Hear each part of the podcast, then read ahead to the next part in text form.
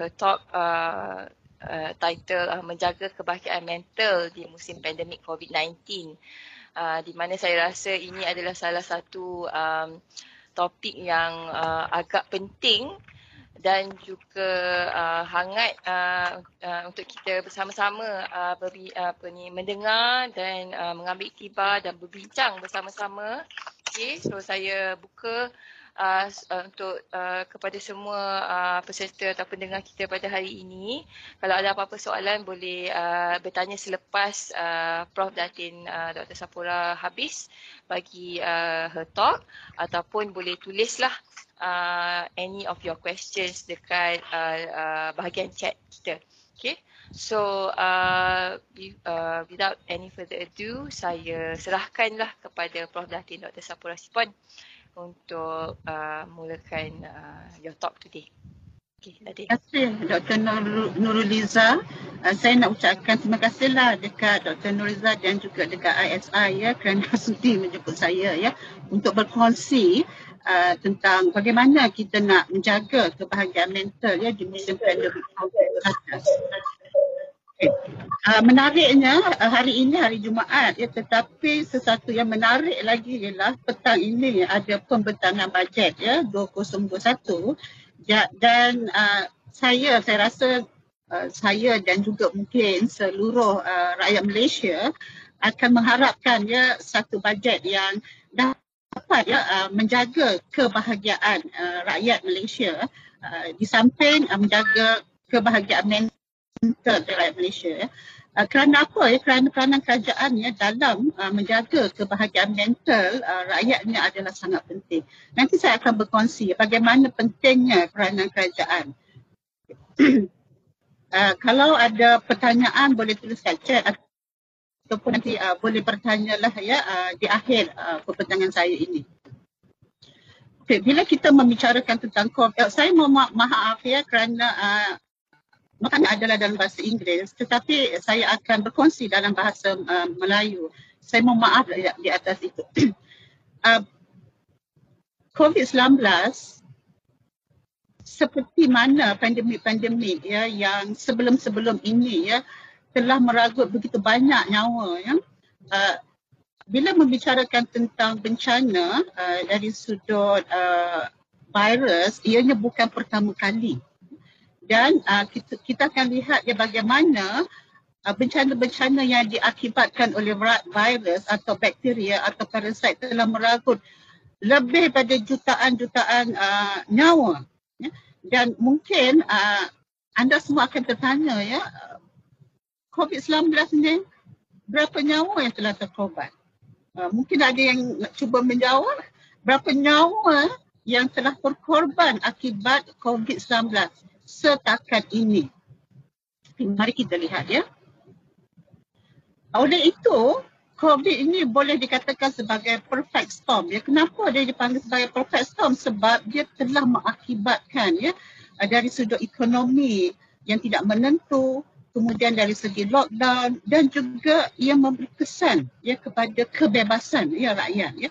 Kebebasan itu dalam konteks ada PKP, PKPD, KP, PKPD ya dan um, bagaimana bagaimana rakyat menangani isu kebebasan itu.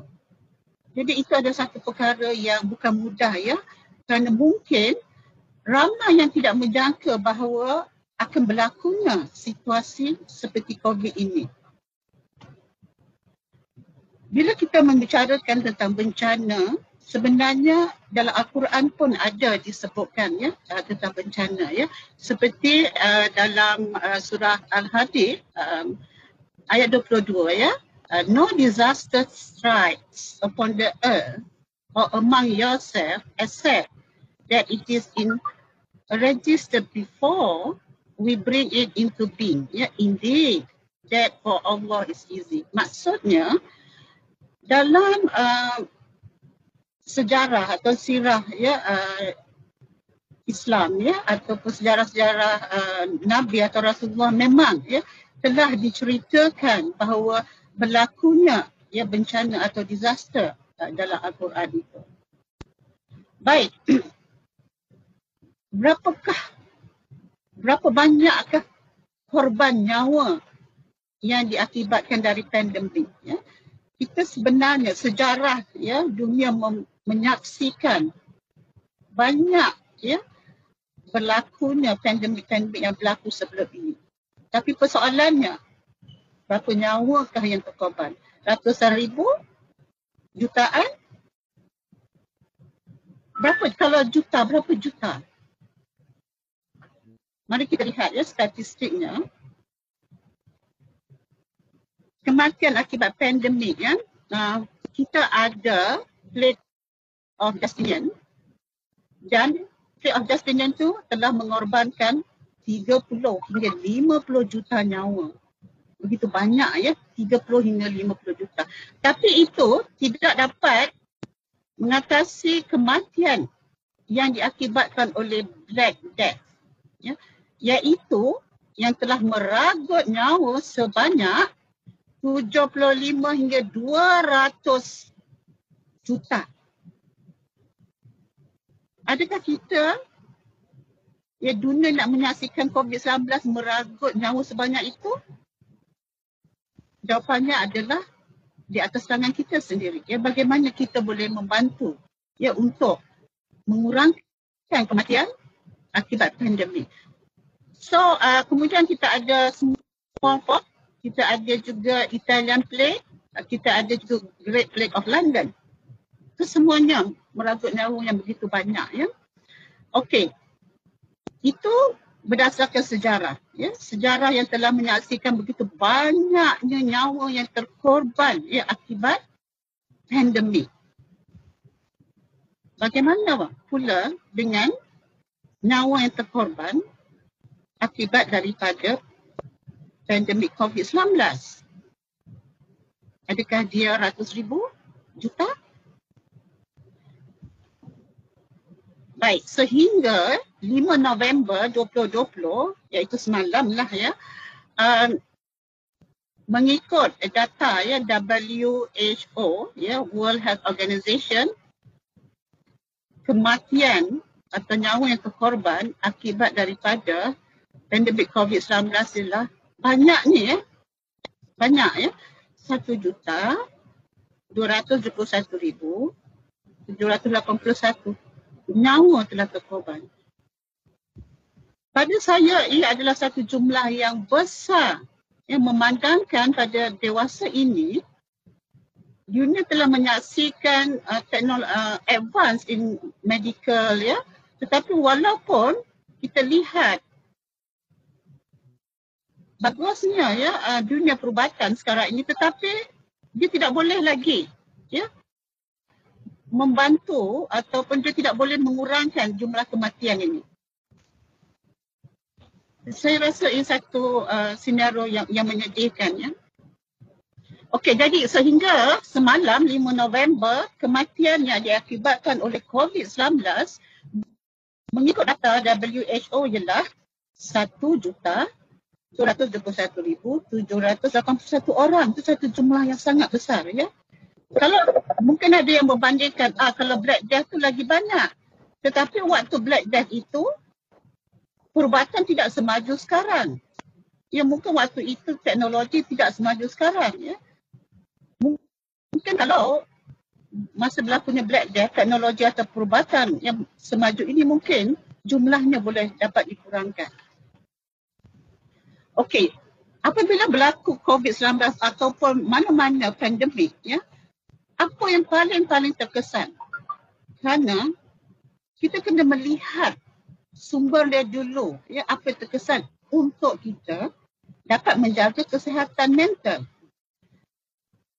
Ekonomi, ya, ekonomi merupakan perkara yang paling besar terkesan. Ya. Ekonomi fall out, ya, mempunyai kesan yang paling besar ke atas kesejahteraan rakyat. Kerana apa? Bila orang hilang kerja, tentunya dia memberi kesan ya kepada kesihatan mentalnya. Bila orang hilang pekerjaan, dia memberi kesan kepada kebahagiaan mentalnya. Kerana individu itu tidak boleh membayar lagi tidak boleh bayar bil apinya ya bukan setakat bil api mungkin tak mungkin lagi ya orang yang kehilangan pekerjaan itu tidak dapat lagi mencari uang untuk menyediakan makanan tak dapat menyediakan wang mencari wang untuk menyediakan makanan kepada dirinya dan juga kepada keluarganya. Cuba tuan-tuan dan puan-puan bayangkan ya. Senario di mana seseorang yang selama ini atau sebelum ini setiap uh, bulan ya mendapat gaji dan berupaya memberi uh, makan kepada dirinya dan kepada keluarganya. Tetapi apabila hilang pekerjaan yang kerana COVID-19 itu, jangankan nak bayar bil api, jangankan nak bayar rumah sewa, ya, nak makan pun susah. ya. Jadi ini antara perkara yang paling-paling uh, terkesan ya, akibat daripada uh, COVID-19. So jadi apakah yang perlu kita lakukan dalam konteks ini? Ya? Mungkin bagi saya mudah ya uh, untuk memberikan ceramah mengatakan oh kalau kita nak buat kesihatan mental atau kebahagiaan mental kita kena buat itu kena buat ini tetapi saya tidak merasakannya ya orang yang benar-benar mengalaminya itulah yang akan benar-benar merasakannya dan apabila orang yang benar-benar merasakannya kata ianya bukan mudah ya untuk untuk orang itu mencapai kebahagiaan mental. Okey, apabila uh, COVID berlaku maka ia mengakibatkan kepada masalah kewangan ya. Uh, banyak syarikat yang ditutup ya, orang hilang pekerjaan. Dan ini memberi kesan kepada kesihatan mental dan juga bila kesihatan mental maka banyak perkara yang terlibat ya. Jadi apabila berlakunya COVID-19, kita kena melihat dulu pada kesan COVID-19 sebelum kita membicarakan tentang macam mana nak mencari kebahagiaan mental ya. Uh, ini berdasarkan satu kajian ya. Faktor-faktor yang mempengaruhi kesihatan mental ya, yang faktor negatif ya. Antaranya ya bagaimana nak meimbangi kerja dengan kehidupan uh, berkeluarga ya. Uh, contohnya uh, kalau work from home itu uh, bagaimana? Itu work from home. Uh, kalau para pelajar is study from home. uh, kadang-kadang saya uh, suka juga ya kalau tengok pelajar study from home. Macam-macam terena ya. Yang, tapi tak apalah. Itu memang kata orang tu a part of the, the life ya. Uh, kadang-kadang student bukan student saja yang belajar the whole family is also belajar ya sebabnya bila apa tu tim dibuka semua the whole family can listen boleh dengar apa yang pesyarat itu apa tu ajar. Alright. So uh, COVID-19 juga antaranya ialah uh, individu itu kena melihat kesihatannya adakah dia uh, dijangkiti COVID-19? Itu juga merupakan satu kerisauan. Kemudian uh, apa hala tuju ekonomi negara ya? Adakah ekonomi negara akan uh, menjadi ekonomi yang bagus akibat pada covid? Itu adalah persoalan-persoalan yang sering ditanya oleh kerajaan eh, oleh rakyat ya okey dan kita saya saya lah sangat menunggu ya tentang pembentangan bajet ya pekan ini dan nak melihat bagaimana bagaimana kerajaan boleh membantu rakyat ya uh, dalam konteks COVID-19 ini. Okey, nanti saya akan ceritakan bagaimana kerajaan memainkan peranan yang penting ya dalam uh, membantu uh, kebahagiaan mental rakyat ya. Uh, kerana dalam konteks COVID ini, uh, ianya tak boleh uh, hanya bergantung kepada diri sendiri ya. Kerana um, contoh bila orang kehilangan pekerjaan, perkara penting yang dia perlu dapat ialah pekerjaan makan ya ataupun wang ya dan bagaimana nak mencari wang ya tentunya dia memerlukan sokongan pihak lain. Okey. Kemudian uh, faktor lain ya yang memberi kesan pada COVID-19 ialah increased family strain ya. Kemudian lack of access, social isolation, ya, lack of sleep and general uncertainty. Ini adalah antara faktor-faktor yang menyumbang ya kepada kesihatan mental ya diakibatkan oleh uh, COVID-19. Now, tentu ramai tertanya kenapa saya letak slide ini di sini ya. Uh, sebenarnya ia banyak kaitannya dengan uh, tajuk uh, hari ini ya atau pagi ini. Apabila Nabi Muhammad SAW dia uh, berhijrah ya dari Mekah ke Madinah ya uh, antara perkara yang paling uh, yang dilakukan ialah uh, dia menyediakan uh, perumahan ya kemudian dia menyediakan makan minum ya uh, kepada apa yang ikut uh, Nabi berhijrah. Kenapa? Kenapa perkara menyediakan perumahan yang menyediakan makan minum itu adalah perkara yang paling utama dan inilah yang dilakukan oleh uh, Nabi Muhammad SAW. Kenapa?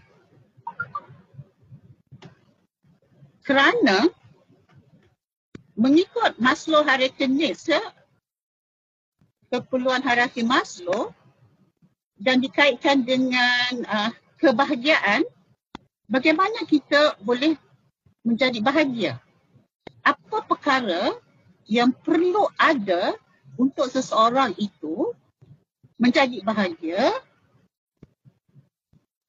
Apa perkara yang perlu ada bagi seseorang itu untuk mempunyai kesihatan atau kebahagiaan mental? Mari kita lihat. Ya, mengikut Maslow dia ada dia punya hierarki ya yang pertamanya is physiological needs ya iaitu seperti makan ya air tempat tinggal ya perkara ini mesti dipenuhi dulu ya. Sebelum dia boleh pergi kepada level di atasnya ya. Jadi ini perkara asas itu perlu perlu ada. Sebelum seseorang itu akhirnya boleh dapat kebahagiaan. Kalau lah ya, contoh seseorang dalam pekerjaan kemudian dia tidak boleh ataupun uh, untuk menyediakan makanan kepada ahli keluarganya bagaimana dia boleh nak mencapai tahap yang seterusnya? Dan akhirnya bagaimana dia nak mencapai kebahagiaan itu? Mungkin ada kata alai lah kerja je ya. Tapi kesan hilang kerja itu sebenarnya sangat besar ya. Sangat besar ya. Dan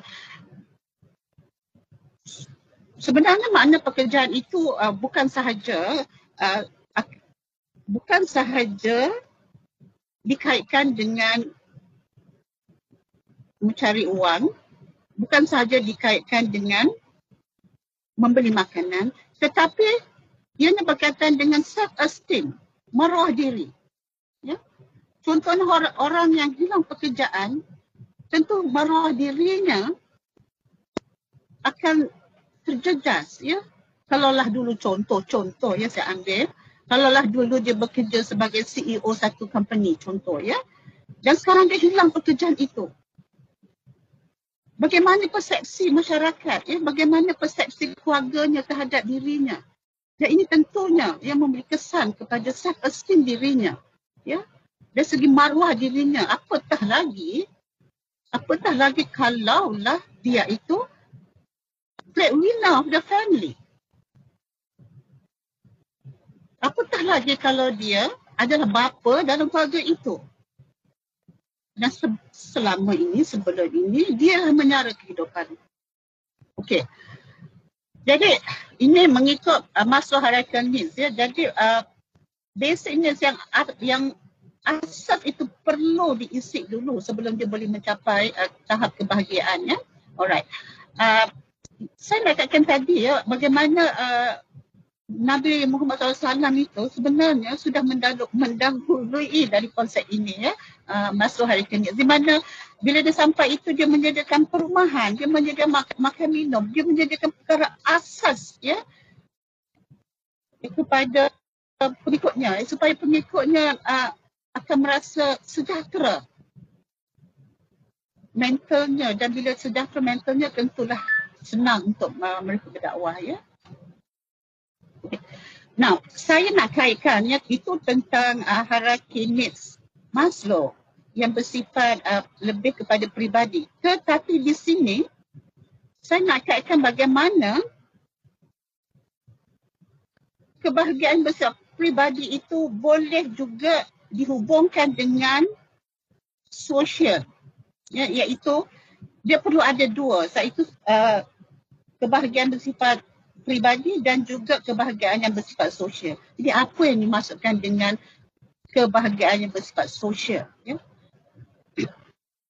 Sosial ini ialah apabila orang-orang di sekeliling individu itu dia akan membantunya ya untuk mendapatkan kebahagiaan. Dalam konteks ini, terutama dalam sebuah negara, siapakah orang yang dapat membantu individu untuk keluar daripada masalah? Ya? Banyak ahli falsafah ya dan juga uh, banyak ya um, sarjana-sarjana Islam mengatakan bahawa negara atau kerajaan ya merupakan elemen sosial yang dapat membantu individu keluar daripada sesuatu masalah. Ya, dalam konteks ini negara perlu membantu rakyatnya ya untuk mencapai kebahagiaan. Sebab itu uh, ramai ya orang yang uh, especially tahun ini ya bila bajet uh, 2021 mereka sangat-sangat tertunggu ya dan uh, ramai yang mengharapkan bahawa ada perkara-perkara yang kerajaan boleh apa tu tunaikan ya kerana waktu ini rakyat berada dalam keadaan uh, yang sangat sukar kehidupannya. Okay. So uh, leaders leaders need to think about human basic needs. All the needs are important at all time. Maksudnya apabila kerajaan atau negara boleh menyediakan keperluan asas itu kepada rakyatnya, barulah kerajaan boleh membicarakan tentang kesejahteraan kehidupan. Saya nak melihat dia dari dua konteks ya sebab saya tidak mahulah bila saya bercerita sahaja tentang uh, bagaimana untuk kesejahteraan mental tetapi ia bersifat peribadi atau uh, perseorangan ya kerana kalau bersifat peribadi kalau bersifat self sahaja tetapi tak ada uh, makanan tapi tak ada rumah ya kemudian uh, tak ada duit uh, uh, nak bayar sewa ia tidak boleh berlaku begitu ya jadi ia ada kena dua perkara yang perlu ada ya iaitu diri sendiri dan juga bagaimana orang lain ya sama ada masyarakat sekeliling atau negara boleh membantu dirinya. Okey, apabila kita membicarakan tentang sebuah negara yang bahagia, ya kerana apabila negara bahagia maka rakyatnya bahagia. Ya. Jadi konsep ini bukanlah konsep yang baru sebenarnya ya konsep ini telah ya uh, difikirkan ya atau dicanangkan oleh ahli falsafah yang terdahulu contohnya Aristotle ya uh, Aristotle kata happiness is multivalent and that no no single goal of society economic efficiency personal freedom commit trust by itself delivers the good society maksudnya a good society is a society yang rakyatnya gembira tapi persoalannya bagaimana nak capai konsep good society itu. Dan ini menurut Aristotle berbalik kepada kerajaan ataupun pemimpin. Ya, pemimpin. Menurut Aristotle, he who cannot be a good follower cannot be a good leader. Maksudnya, maksud Aristotle, seorang ketua perlu menjadi pengikut dulu dan perlu merasai bagaimana susahnya kehidupan rakyat ya terutama dalam keadaan uh, bencana ataupun keadaan COVID-19 ini. So seorang leader yang bagus ialah seorang pengikut. Ya? Dan bagaimana dia menjadi pengikut dengan dia merasa bagaimana susahnya hidup uh, rakyat yang terkesan, ya, yang terkesan akibat COVID-19. Now, uh, Thomas Jefferson ialah adalah presiden ketiga ya, Amerika Syarikat. Uh, saya tak tahu ya, sama ada keputusan uh, siapa presiden sekarang uh, dah keluar ke tidak ya. Dah dua tiga hari saya duk tunggu ya. Uh, it seems that Joe Biden macam nak menang ya. Tetapi Trump pun bijak juga ya. Dia nak pergi apa tu. Surah berhentikan pengiraan dan uh, buat rayuan dekat mahkamah agung ya. Uh, I, I think it's tactic lah. Tak apa. So uh, Thomas Jefferson uh, adalah Presiden Amerika yang ketiga yang Thomas Jefferson mengatakan that citizen happiness and well-being has been implicit in much of government policy. Maksudnya, Thomas Jefferson melihat bagaimana polisi kerajaan memainkan peranan yang sangat penting dalam memberi kebahagiaan dan kesejahteraan rakyat. bermaksud bahawa kerajaan ia perlu memainkan peranan yang sangat-sangat penting ya dalam memberikan kesejahteraan mental, ekonomi, sosial kepada rakyatnya. Sebab itulah yang kita sangat mengharapkan bahawa uh, ahli politik tidaklah kata orang tu gaduh sama satu. InsyaAllah. Okey. Ah, itu bukan saja Thomas Jefferson. Ya, Al-Farabi iaitu seorang sarjana pemikir Islam yang mengatakan bahawa sebuah virtual city, ya, sebuah bandar ya, yang dalamnya terkandung ya, rakyat yang baik, ya, yang kata jati diri adalah amat penting ya, untuk menjamin kebahagiaan. Dan ini bermaksud bahawa apabila negara boleh menyediakan infrastruktur yang baik ya kemudian boleh menyediakan kemudahan yang baik boleh memberi kebahagiaan kepada rakyat terutama sekali dalam negara menghadapi zaman yang sukar ini iaitu COVID-19 ya. Bagaimana kerajaan nak membantu rakyat yang hilang pekerjaan? Bagaimana rakyat nak membantu yang tak ada pekerjaan? Itu tadi hilang pekerjaan. Yang ini yang lepasan universiti yang tak ada lagi pekerjaan ataupun yang sudah 5-6 tahun memohon pekerjaan tak dapat-dapat ya. Sebagaimana kerajaan nak membantu. Imam Al-Ghazali mengatakan bahawa ya nasihatnya kepada pemimpin-pemimpin dia kata. Right model of conduct. If a king is upright or if a leader is upright his official will be upright. But if he is dishonest negligent and comfort seeking, officers implement his policy will soon become uh, lawful and corrupt. Jadi betapa pentingnya ya untuk Imam Al-Ghazali bahawa seorang pemimpin, seorang ketua itu menjadi ketua yang baik. Manakala Al-Aqas ya uh, adalah seorang sarjana ya uh, yang terkenal uh, dia membawa konsep adab ya. Dan mengikut uh, al-atas bahawa konsep adab itu mampu untuk menyelesaikan masalah dunia Islam sejagat ya. Apa yang dimaksud dengan adab ya? Mengikut uh, Profesor Tan Sri uh, Said uh, Nakib al-Atas mengikut beliau ialah bahawa ilmu dan makhluk disusun secara hierarki berdasarkan tahap dan kedudukan masing-masing. Yang maksudnya katakanlah gini ya. Kalau seorang pemimpin, apa adabnya? Apa kedudukan seorang pemimpin? Seorang pemimpin adabnya ialah kedudukannya ialah menjaga kesejahteraan rakyat. Apa adab seorang pengikut? Adab yang diletakkan di tempat yang betul seorang pengikut ialah individu yang juga melaksanakan nilai-nilai yang baik untuk dia jadi seorang pengikut. Jadi mengikut al-atas ialah adab kepada pemimpin pula adalah dengan pandangan yang baik terhadap mereka dan menyokong polisi baik yang dikemukakan selain mengelakkan daripada membantu dalam hal bertentangan dengan prinsip agama antaranya ketidakadilan. Maksudnya, seorang pemimpin yang boleh membawa kepada kesejahteraan rakyatnya tidak boleh bersifat tidak adil. Kerana kalau kalau dia bersifat tidak adil, dia tidak meletakkan sesuatu itu pada tempatnya.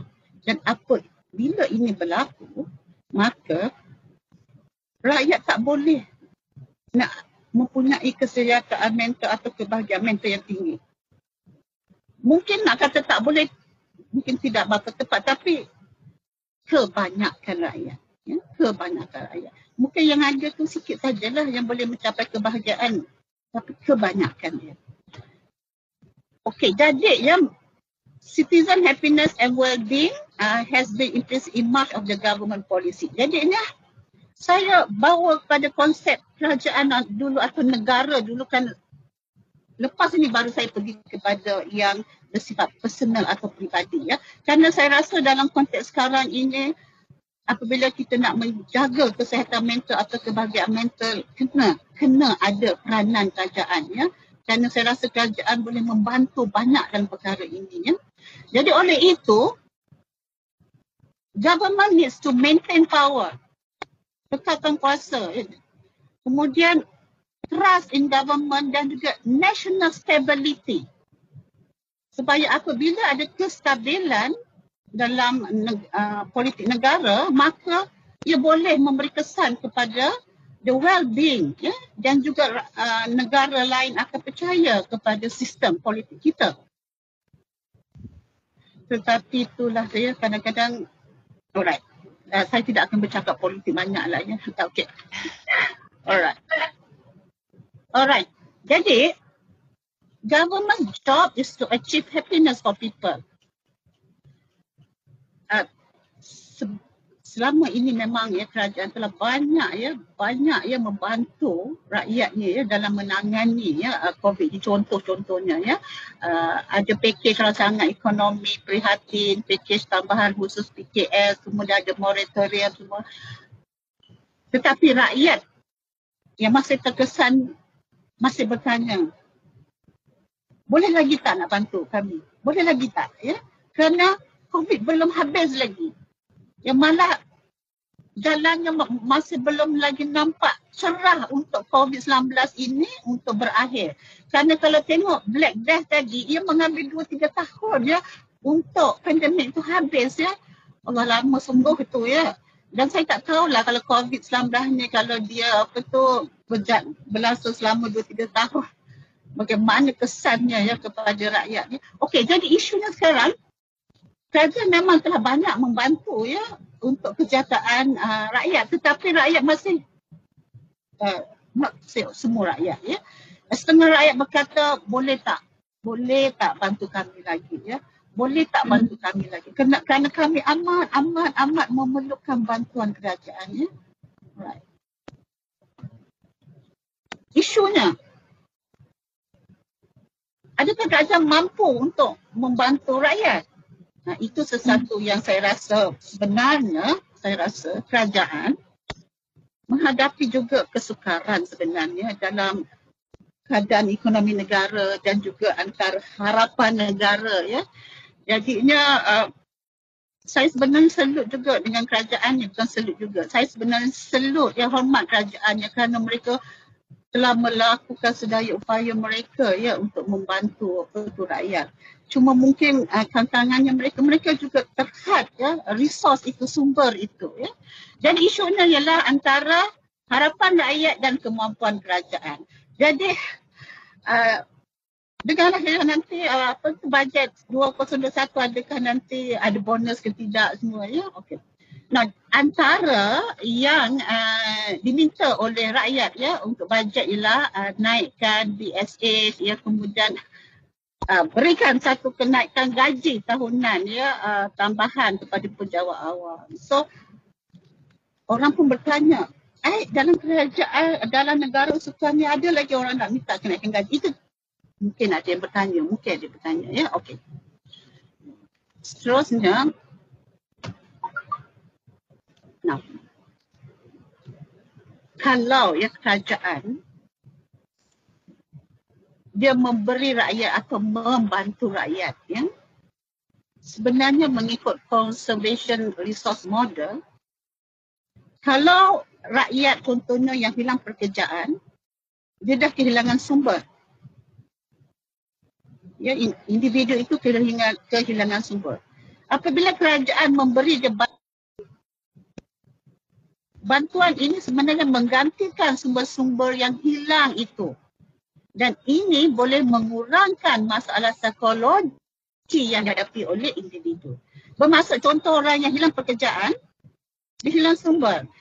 Dan apabila kerajaan memberi dia bantuan dalam bentuk kewangan, kerajaan membantu atau menggantikan sebahagian, sebahagian daripada sumber yang hilang itu, maka ia boleh mengurangkan kesan psikologi mengikut social support model juga menerima sokongan sosial sama ada daripada jiran, daripada keluarga lain atau daripada uh, kerajaan boleh mengingat, mengimbangi masalah psikologi. Manakala mengikut empathy altruism theory ialah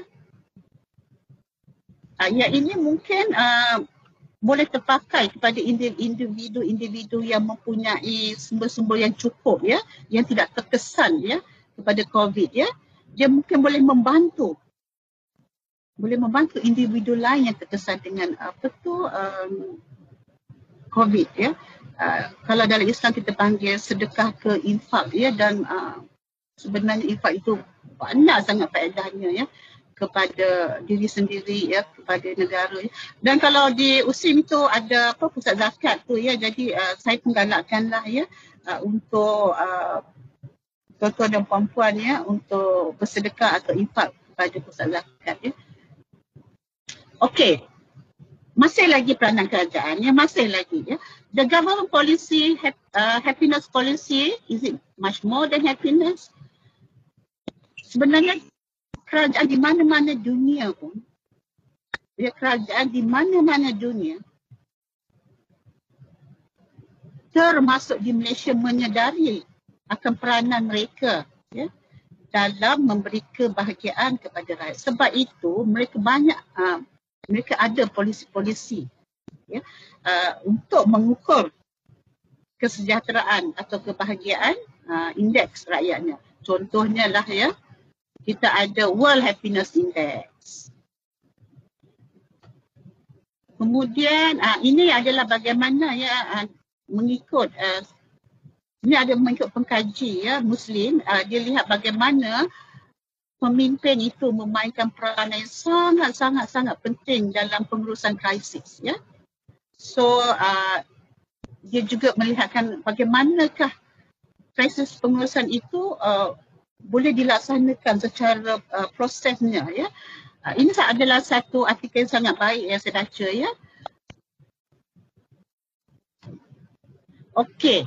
Seperti saya kata setiap negara dia mempunyai polisi ya bagaimana dia nak mengukur indeks kesejahteraan rakyatnya dan dia dah ada, dia dah buat dah ya. Jadi di Malaysia ini kita ada indeks kesejahteraan rakyat Malaysia 2013 Kemudian kita ada indeks kesejahteraan psikologi Malaysia 2019 eh, 2019 ya. Jadi sebenarnya sebenarnya kerajaan tahu ya bahawa mereka perlu ya membantu rakyatnya ya dalam mencapai kebahagiaan. Baik, yang ini nanti saya ada tiga video. Dan video ini nanti kita akan lihat di akhir apa nama tu uh, talk saya lah. Ya nanti uh, Amir akan bantu saya untuk buka video ya. Kerana uh, saya dah buat hatulian tapi bila nak tekan-tekan tak boleh ya. Tak apa lah ya. Okey. Ini adalah kata orang cabaran kalau buat online. Tapi tak apa ya. Uh, uh, ini adalah video yang Uh, menunjukkan bagaimana kita boleh melakukan apa tu exercise senaman ataupun breathing. Cara kita bernafas itu ya boleh mengurangkan tekanan yang kita rasa ya. Okey. Sekarang saya pergi kepada yang lebih bersifat pribadi ya. Bagaimana kita nak merasa gembira? Apa yang boleh membuatkan kita gembira? Bagaimana pemimpin boleh menggembirakan rakyatnya. Bagaimana rakyat boleh menggembirakan dirinya? Ramai ahli-ahli um, falsafah ataupun ramai ahli-ahli politik, ya, ramai orang-orang yang terkenal mengaitkan kalau kita nak gembira, kita kena ada virtue. Dan saya pergi cek apa kata virtue tu uh, dalam kamus ya uh, sebab saya kata apa virtue ya? Adakah dia ni nilai-nilai values kan? So hmm. bila saya cari uh, dictionary dia berkata perkara baik. Mungkin ada lah dia punya perkataan yang lebih spesifik. Tapi yang saya jumpa ialah perkara baik. Jadi ramai orang-orang yang hebat yang mengatakan kalau kalau kita nak mempunyai kesejahteraan atau kebahagiaan mental termasuklah dalam COVID-19 ini kita kena mempunyai perkara baik ataupun benda-benda baik yang kita amalkan atau benda-benda baik yang kita fikirkan. Ya. Benda-benda baik yang sama ada dalam pemikiran kita, kita fikir benda-benda yang baik ataupun bukan ataupun dan dan perkara-perkara baik yang kita lakukan, yang kita amalkan. Ya. Ha, ini mengikut Benjamin Franklin terkenal juga ni. Kemudian Edward Rupert Lighton ya. Okay. Happiness and virtue. Begitu juga yang mengikut Saint Thomas Aquinas, ya. Happiness is secured through virtue. It is a good attained by man's own will. Mengikut Saint Thomas Aquinas, kalau kita nak gembira, kita kena buat benda yang baik. Kita kena fikir yang baik. Ya. Aristotle, happiness is an activity of the soul in accordance with virtue. Begitu juga Gautama Buddha mengatakan kalau kita nak mempunyai kebahagiaan mental antaranya antaranya ialah kita, kita kena buat benda yang baik, berfikir yang baik. Tetapi saya rasa, kita, bukan saya rasa. Ini kita boleh lakukan apabila kita telah memenuhi tadi yang keperluan asas tadi. Ya, terutama dari sudut uh, makan, dari sudut physiological needs itu. Ya. Sebab itu saya rasa uh, nak jadi nak gembira, kena ada uh, sokongan daripada orang lain termasuklah daripada negara ya. Okey, yang ini adalah lebih bersifat uh, uh, personalnya ya. Okey. Baik. Bagaimana ya orang-orang terdahulu, bagaimana orang-orang terdahulu termasuklah orang yang menghadapi black death tapi tak mati tu ya. Bagaimana mereka menghadapi disaster atau bencana ya. Dalam Al-Quran ada mengatakan bahawa ya that relief comes with difficulty. So verify with every difficulty dalam setiap kesusahan akan ada kesenangan. There is relief. Yeah? Life with every difficulties there is relief. Therefore, when you are free from your immediate tasks, still labor hard and to your Lord, your attention is. Ultimately, the Quran shapes the psychology of the person so that they see the greater picture of what they are going through. One must trust that God ultimately knows best and has the best plan for each person, be in, in life or hereafter dalam Al-Quran dia telah mengatakan bahawa memang ya setiap umat atau hamba Allah itu akan diuji ya. Dan dalam setiap ujian itu ya akan ada hikmahnya. Kerana ujian ni itu adalah untuk menguji tahap mana keimanan manusia. Keimanan umatnya ya. jadinya memang telah ada ya dalam uh, agama Islam dalam Quran bahawa apabila kesusahan akan berlaku kesenangan atau hikmah ya.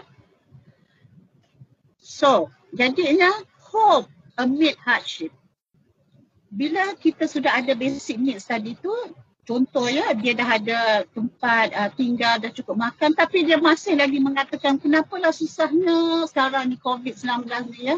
Kenapa lah dia kata kita tak boleh bebas untuk keluar macam dulu ya? Tak boleh bebas nak balik kampung semua ya saya pun sebenarnya rindu nak balik kampung. Sangat rindu balik kampung. Tak dapat. Tetapi akan ada cahaya nanti. Insyaallah insyaallah. Ya saya boleh balik kampung. Dan nanti eh, saya suka bila balik kampung tu. Uh, pokok bunga kat rumah tu. Saya suka apa tu? Uh, potong pendek lah. Ya itu hobi. Bila saya potong saya rasa sangat happy. Okay. So akan ada cahayanya. InsyaAllah saya boleh balik kampung nanti. Mungkin tunggulah ya sebulan dua ke ya. so hope amid hardship. Ya, kena ada harapan ya, dalam kesusahan itu. Ya. Sebagaimana ayat Al-Quran tadi itu ya. There is always hope amid hardship. There is always hope that nanti bagi student yang uh, belajar dari rumah tu, there is always hope that you boleh datang belajar lagi kat universiti. Ya, jadi macam betul-betul universiti student. Ya. Even lecturer pun yang uh, work from home tu, you boleh pergi apa tu balik office dan uh, jumpa kawan-kawan ya there is always always hope ya I mean hardship ya look look for the light between the walls right now right here kata so lihatlah cahaya ya uh, kalau you nak tunggu cahaya yang akan datang tu mungkin lambat lagi but dalam kegelapan tu sebenarnya ada cahaya ya okey so bila you dapat lihat cahaya dalam kegelapan itu No, it's not total darkness. Ya. Kalau total darkness, tak boleh nampak langsung. Tapi, contohnya malam pun. Ya. Dalam malam pun, you akan uh, lihat cahaya. You still boleh nampak. Ya. You still boleh jalan. Ya. Kalau malam itu. Ya. There is still plenty of serenity. Ya. Keamanan. Ya. Ada hubungan. Ada freedom. Ya. Sebenarnya, walaupun walaupun saya work from home tapi saya ada uh, freedom. Ya saya ada freedom. Uh, saya boleh uh, melaksanakan amal ibadat saya. Ya dan saya kalau uh, saya nak puasa saya boleh puasa. Kalau maksudnya there is freedom inside ni cuma freedom saya tak boleh lah nak merentas daerah atau merentas negeri ya, atau balik kampung.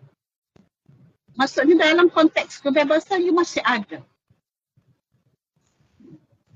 Ya, cuma what kind of freedom do you want? You nak freedom yang macam mana lagi? Ya. ya. Learning the ropes. Ya. Maksudnya waktu inilah you belajar uh, knowledge baru, ya, community baru, happiness, ya.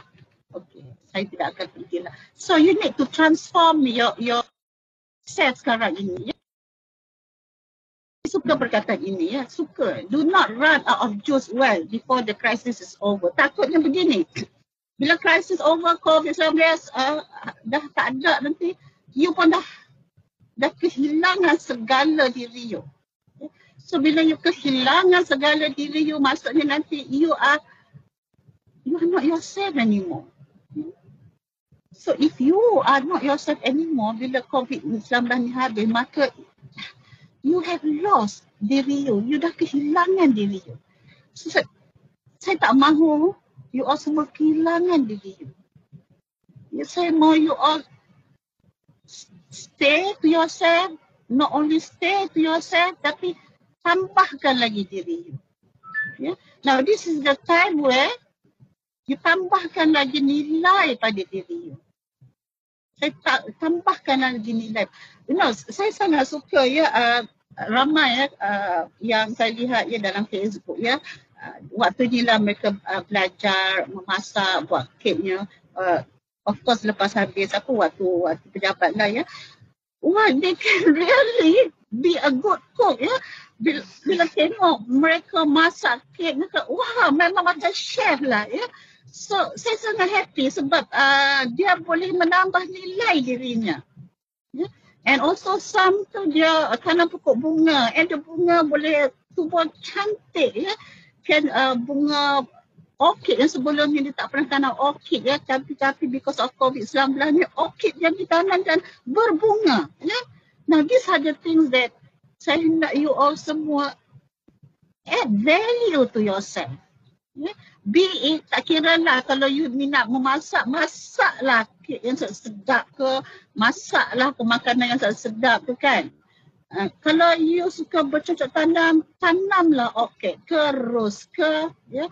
Kalau you suka menjahit, jahitlah. Ya. Kerana itu adalah nilai tambah pada diri you. And if it makes you happy, why not? Ya kalau dia menggembirakan anda dan mengurangkan tahap ya stres, mengapa tidak? Kerana itulah kebahagiaan mental bagi diri.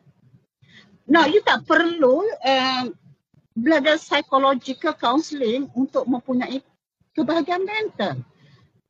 Siapa pun diri anda, siapa pun diri anda, you boleh mempunyai kebahagiaan mental waktu COVID ini dengan be yourself. katakanlah anda seorang yang suka memasak. Yes, be yourself. Masaklah. Ya.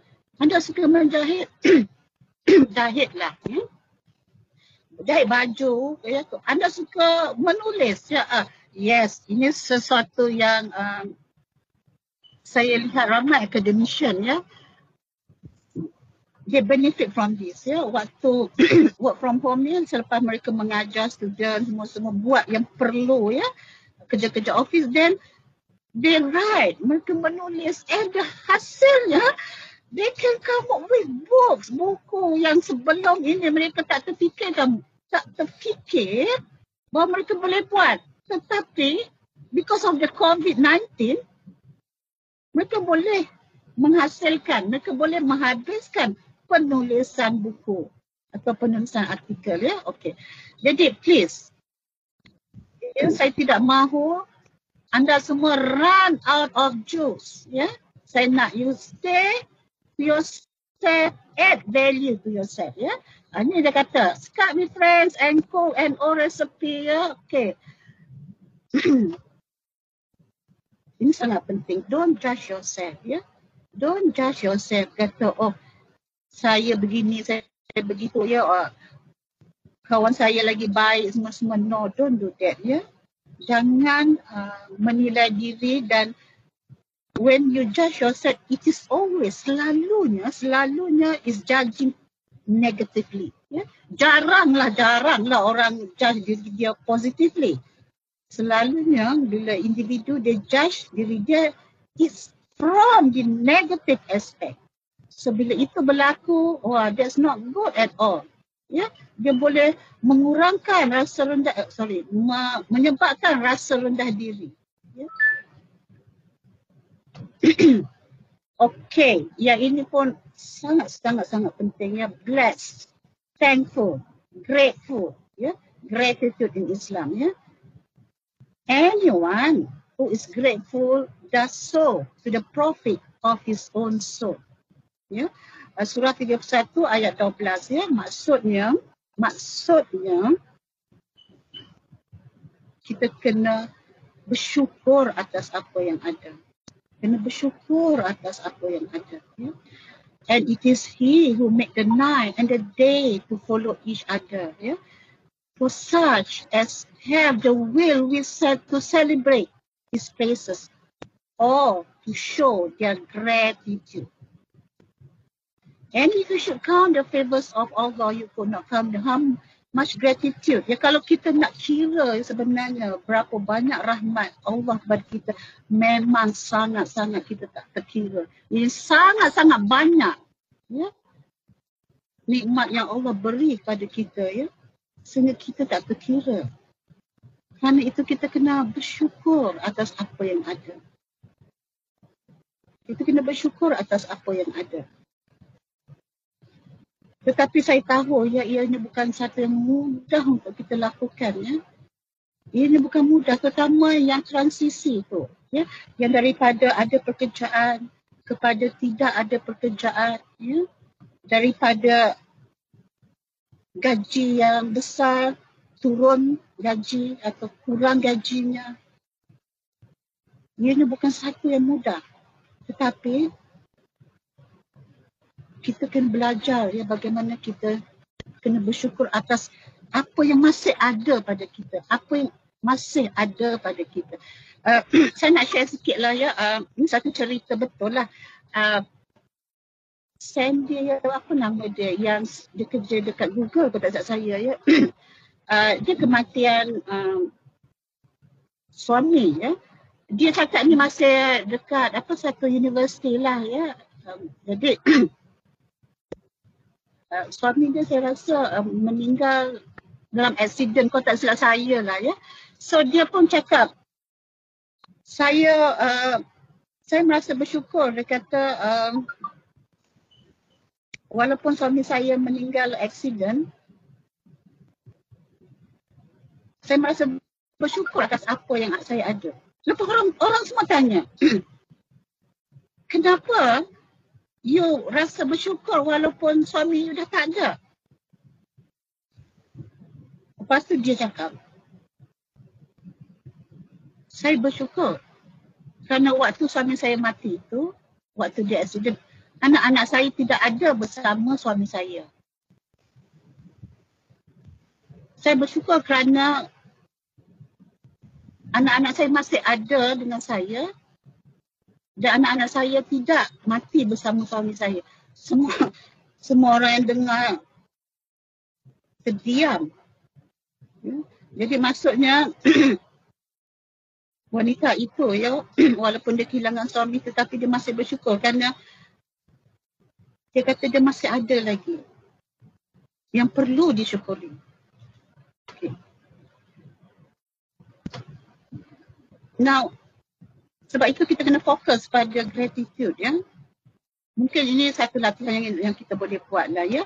Every morning write down 10 things you are grateful. Ataupun kalau tak 10, satu atau dua lah ya. 10 things mungkin banyak sangat ya.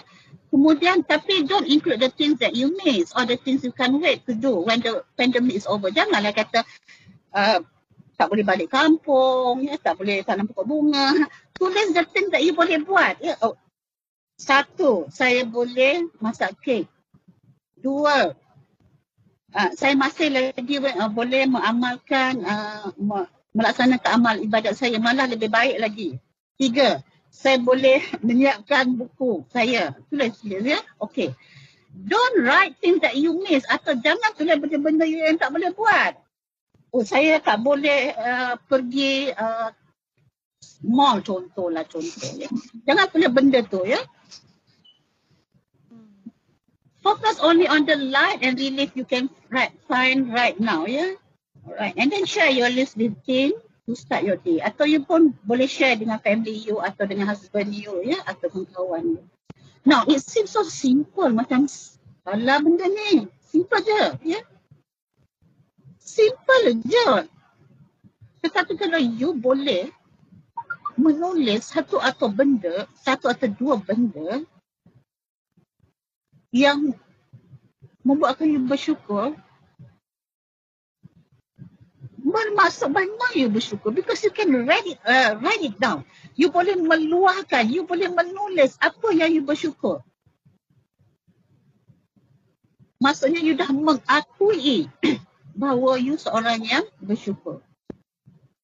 Dan apabila uh, konsep bersyukur itu sebenarnya begini ya, konsep uh, bersyukurnya It's not uh, macam duit lah. Let me apa tu relate dengan duit ya. Contohnya, kalau kita ada seribu ringgit contoh. Duitnya seribu ringgit. Kalau kita bersyukur dengan duit yang ada seribu ringgit itu, kita akan merasakan duit itu cukup. Kerana kita bersyukur.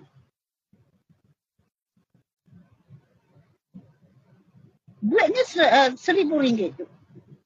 Tapi kalau kita tak bersyukur atas duit yang kita ada seribu ringgit itu, masa tu duit tu tak cukup. Kalaulah saya bersyukur dengan duit seribu ringgit yang saya ada itu, tentunya saya akan plan, okey seribu ringgit ini, jadi saya akan kurangkan perbelanjaan untuk ini.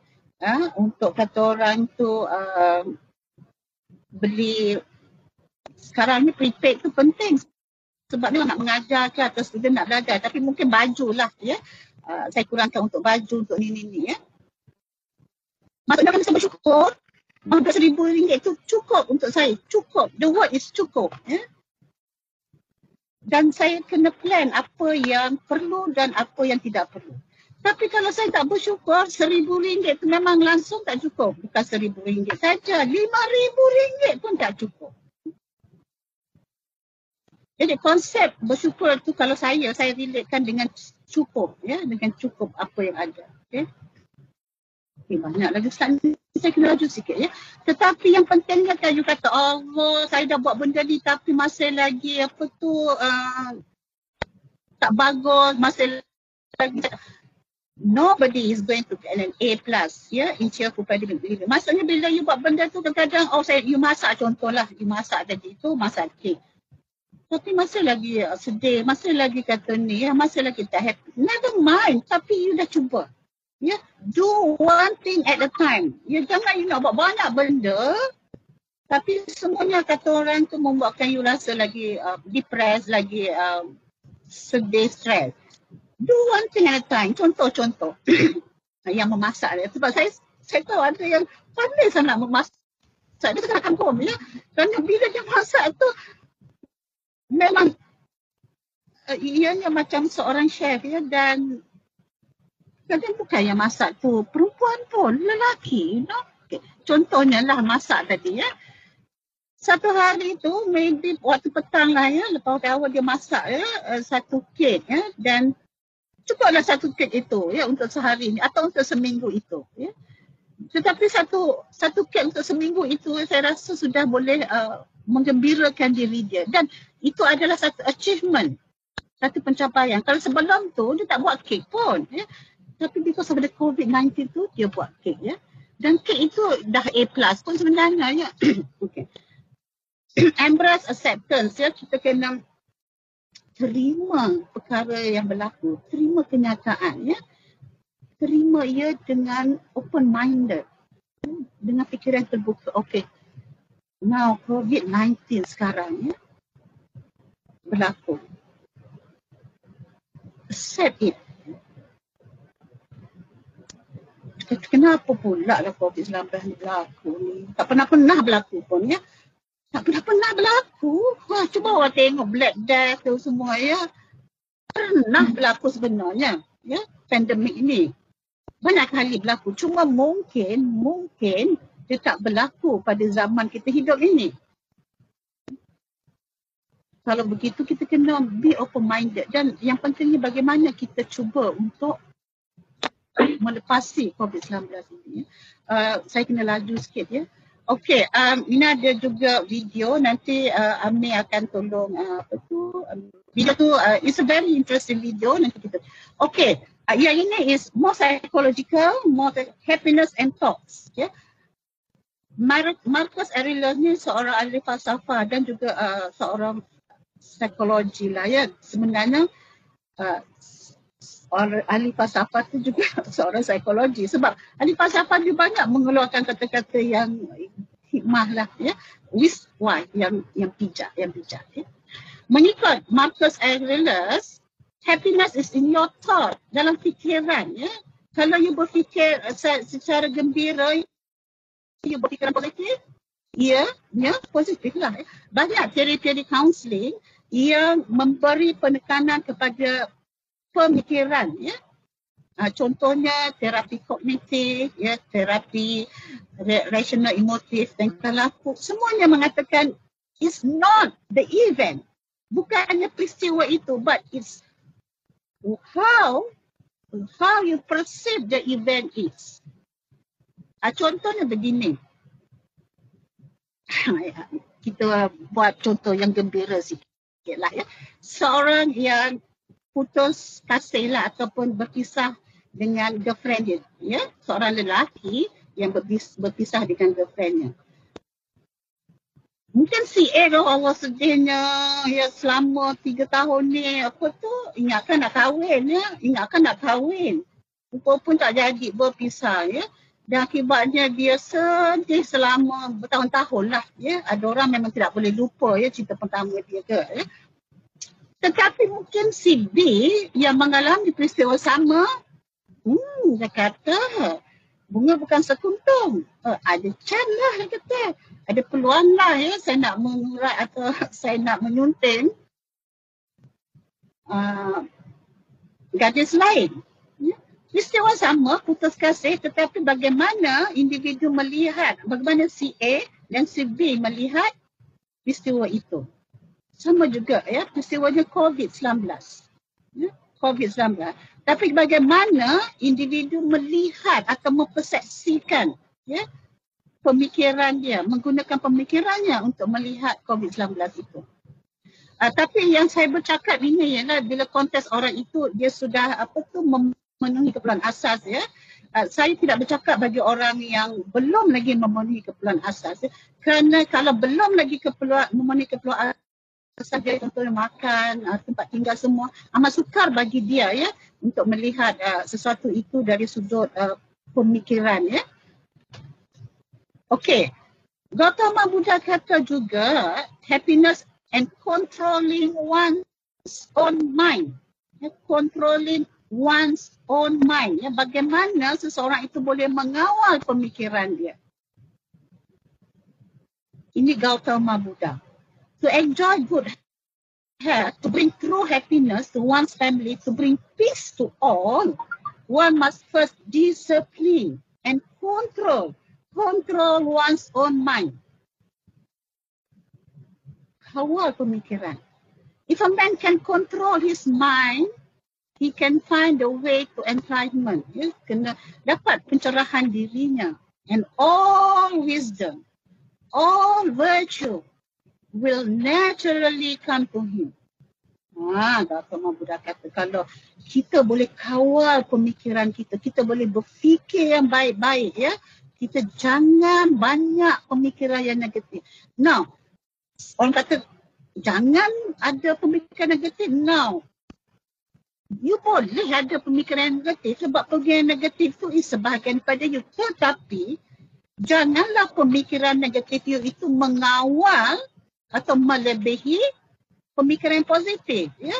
Maksudnya, you kena supaya pemikiran positif you boleh kawal ya can control the negative one ya jadi bila pemikiran positif you boleh mengawal pemikiran negatif tu kemudian barulah mengikut kata Buddha you boleh nampak hikmahnya you boleh nampak kebijaksanaan dalam hidup ni you boleh tahu kenapa benda itu berlaku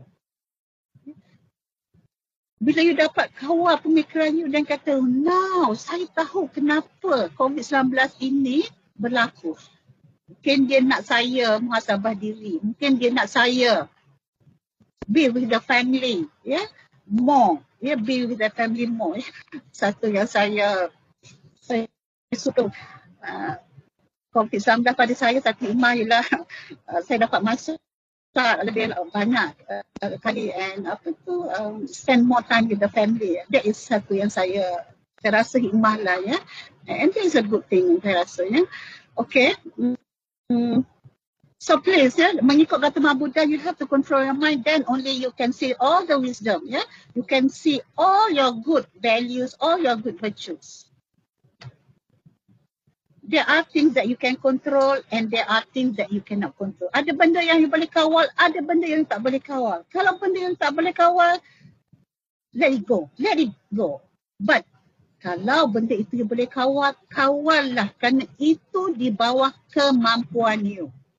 So bila sesuatu di bawah kemampuan you, kenapa you tak take advantage of, of kenapa you tak gunakan peluang itu untuk mengawal diri you. Yeah? So, I cannot control so I can let go of these things. Yeah? Kalau I can control things yang saya boleh kawal, I will focus on these things. Right? So what are the things that you can control and what are the things that you cannot control? The things that you can control, control my attitude. Sikap saya, saya boleh kawal. Siapa nak kawal diri you? It's you who can control yourself. Yeah. So you can control yourself. You can control yourself to be happy. Right? And you can control contoh lah. Turning of the news. Kalau you kata contoh lah ya. Uh, saya tak tahu lah keputusan apa tu presiden uh, election ni dah ada ke tidak. Tapi untuk dua tiga hari ni saya duk tengok news saja ya. Lama-lama saya kata Allah lama sungguh nak tahu ya. Uh, news. So saya turn off the news ya turn off the news, maybe saya kata okay lah, maybe tomorrow ke saya akan tahulah dia punya apa nama, siapa menang. Now, mungkin orang tanya what is the most, why is it so important ya, to know who is going to be the president of America ya. Yeah? Ya, yeah, Amerika is sebuah negara yang besar dan ekonomi dia uh, akan mempengaruhi ekonomi uh, apa negara lain dan saya rasa uh, kita bukan kita sorry saya rasa saya perlu tahulah tentang uh, apa tu uh, sinar dunia lah ya okay. supaya you know what uh, semalam the news saham dekat Hong Kong, ya, Korea dah naik dah 2%. Belum lagi tahu keputusan apa nama tu uh, siapa presiden Amerika tapi dia dah menjangka ya bahawa Joe Biden akan menang ya. Jadi saham naik ya. Jadi bila saham naik maka dia memberi kesan kepada ekonomi ya. Dan bila ekonomi naik dia akan memberi kesan kepada ekonomi rakyatnya ya dan mungkin ini termasuk pada pekerjaan-pekerjaan ya. Okay. Alright. So the thing that you can control is finding fun things to do at home. Yes, you can control yourself to find fun. Yeah, what to do at home. Yeah? You boleh kawal perkara itu dan yang itu you boleh buat. Yeah? Alright, then you can control yourself limiting my social media and my so my own social distance. Yes, yes. My own social distance itu you boleh kawal ya. Jarak sosial you. Jadi you boleh kawal, kena buat lah. Ya, sebab kalau you tak buat nanti dia beri kesan yang sangat tak baik lah ya. Because of this COVID ya. Okay, yang you tak boleh kawal apa? So antaranya how long this will be? Berapa lama lah COVID-19 ni akan berlaku? Ya Allah, you kata berapa lama? Boleh kawal ke tak? Saya rasa jawapannya ya dan tidak. Jawapannya tidak kerana banyak perkara yang menyebabkan you tak boleh kawal COVID-19. It's out of your control. Tapi, tapi secara pribadi dengan you ikut SOP, sorry, dengan tuan-tuan dan perempuan ikut SOP, ya, dengan ikut arahan kerajaan, sebenarnya you boleh kawal tentang berapa lama COVID ini akan um, bila dia akan berakhir. Bermaksud kalau setiap orang, setiap orang yang boleh kawal dirinya berkaitan dengan COVID ya dengan ikut SOP dengan ikut arahan kerajaan setiap orang kalau dah semua orang akhirnya daripada setiap orang kepada semua orang daripada dia boleh kawal diri lama-lama lah. Perkara yang dia tak boleh kawal tentang COVID itu pun dia boleh kawal. Meaning that, meaning that, setiap pada kita memainkan peranan sangat-sangat-sangat-sangat penting ya? untuk mengakhiri COVID. Every one of us, every one of us. Bila kita jangan cakap, alah kita seorang je. Tapi kalau setiap orang, setiap orang memainkan peranannya ya untuk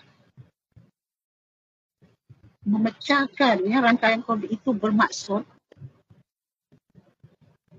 insya-Allah lah COVID ini tak lama. That means sekarang you dah boleh kontrol dua-duanya. You can control yourself or your own social distance dan juga you boleh control how long this COVID-19 will be. Okay, I need uh, satu cepat. Okay, ini sangat menarik ya. Uh, satu novel ditulis oleh Albert Camus ya.